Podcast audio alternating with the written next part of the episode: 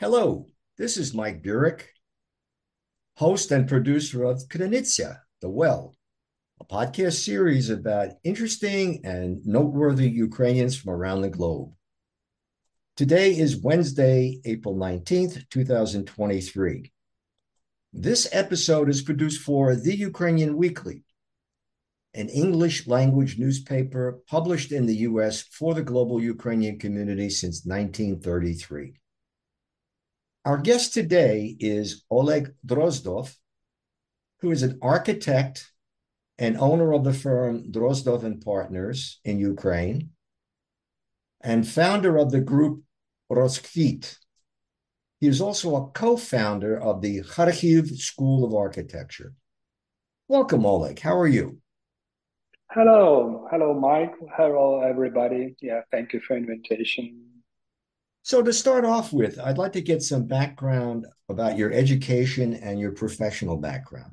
I'm graduated in Kharkiv Institute of Civil Engineering. It's like a previous number, and now it's turned to the National University for Construction Architecture and Construction Engineering, something like that. In 1990. And start my career started from collapse of Soviet Union, and the third part of career was quite short because like the pressure came. It was like a no work for architects, and turned it to a new profession of artist. But went back to architecture in 1996. And in particular, at that time, I founded a firm which later got a name, Drozdov and Partners. And it's more or less 26 years old. And my practice began from private investment process in independent Ukraine and phase of development, profession, and built environment went through my practice. And I mentioned that you were a co-founder of the Kharkiv School of Architecture. I believe you did that in 2017. Absolutely, that's right. It was like an important reaction to political and historical circumstances.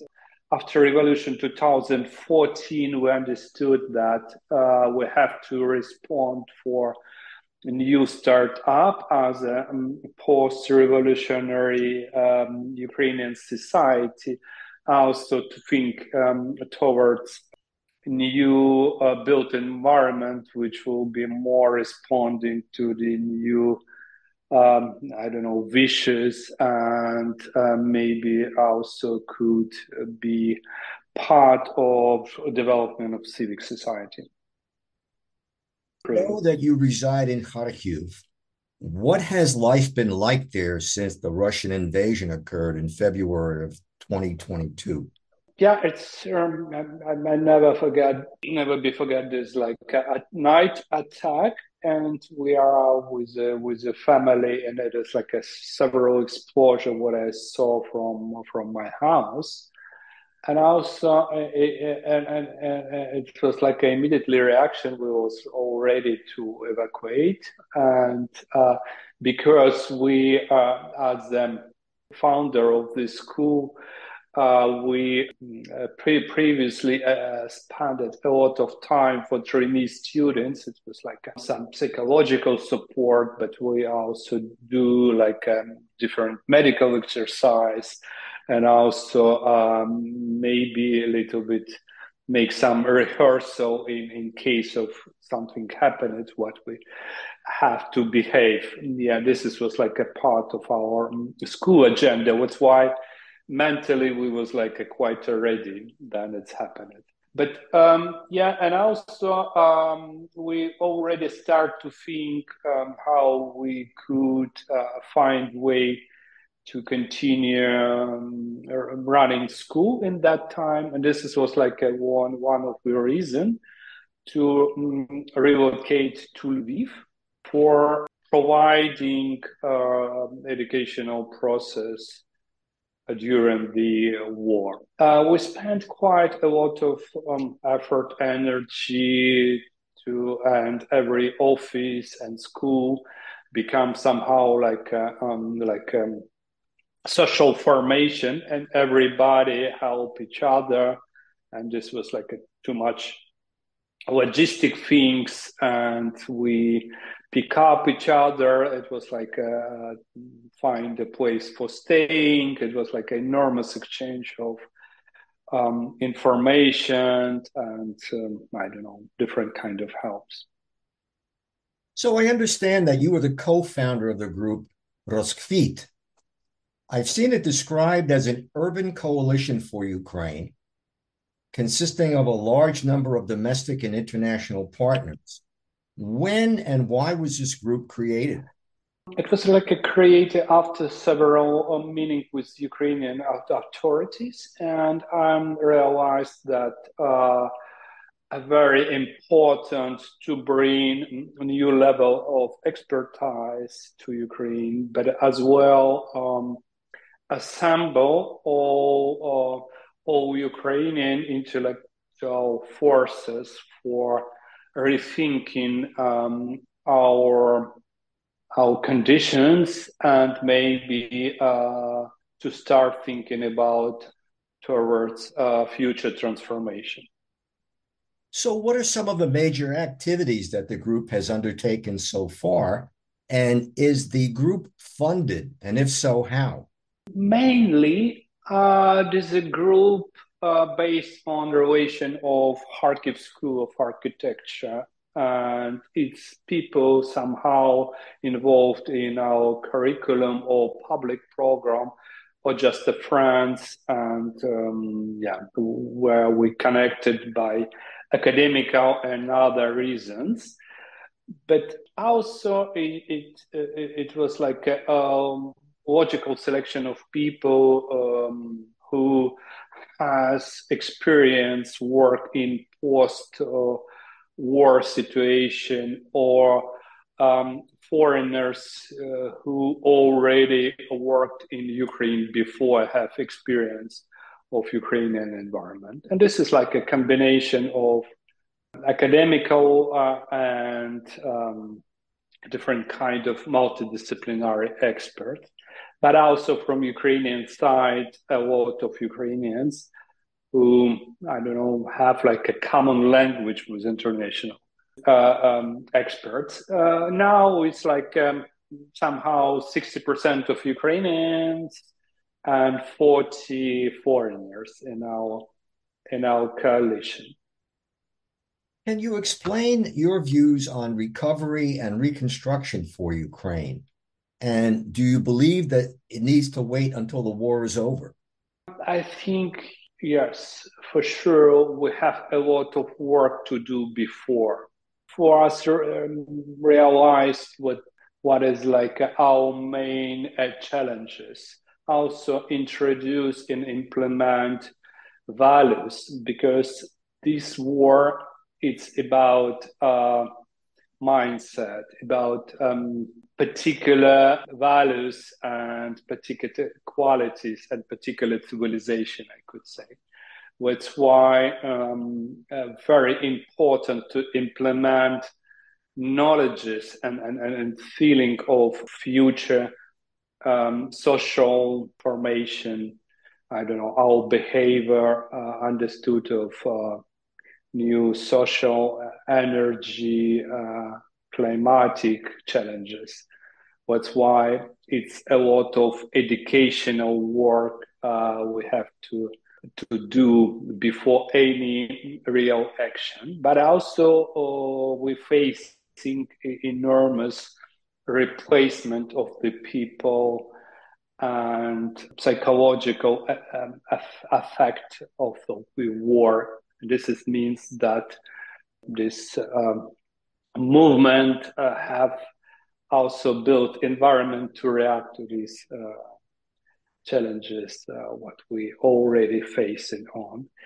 And we also could think about from urgent things, how we could transform to the future thinking, from tactical some kind of approaches to the more strategical. And it's quite a small time. And one of the, to me, biggest challenges is it's like a psychological recovery of the people, and rebuilding process could be as a part of process of rebuilding communities and particular, I don't know, societies.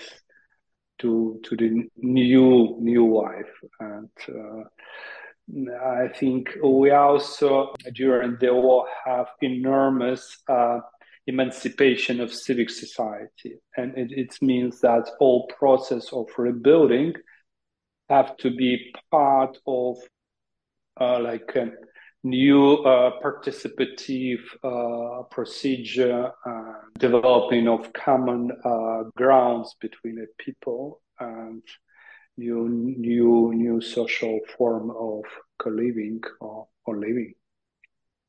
I've read through some of the material on the site of Ro3kvit, and the concept of circular construction keeps coming up. Can you define what that is?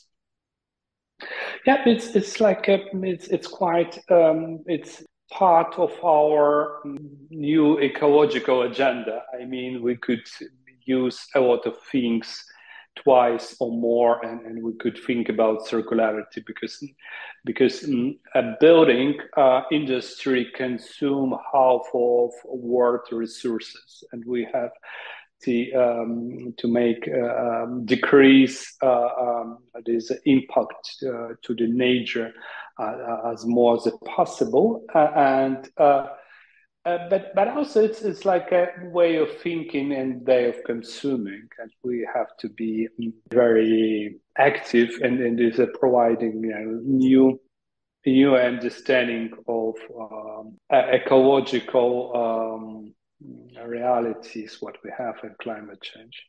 And architecture and building industry responsible for majority of these resources. How long do you think it will take to rebuild Ukraine after the war ends? I think it's, my after end of the war, it could take 10, 15 years. But it's not like rebuilding of something which only brought the war. It's Ukraine becoming like a front line of civilization. It means we have to rebuild real opposition of Russian world. And this means that it's transformation of society and built environment at the same time. Oleg, unfortunately, we're just about out of time, but I did want to ask you one more question. What do you think are the major challenges for recovery and reconstruction of Ukraine? To me, it's knowledges. We have like an enormous lack of knowledges. We have a huge lack of experts who will willing to do that. That's why education becoming like a key point, main, like a base of recovery. That's why, like, there's a providing these knowledges which will be relevant in the future. It's for sure. It's like a key point of recovery. Oleg, I want to thank you so much for coming on Krynytsia today. Thank you so much for your question. It was great to be here.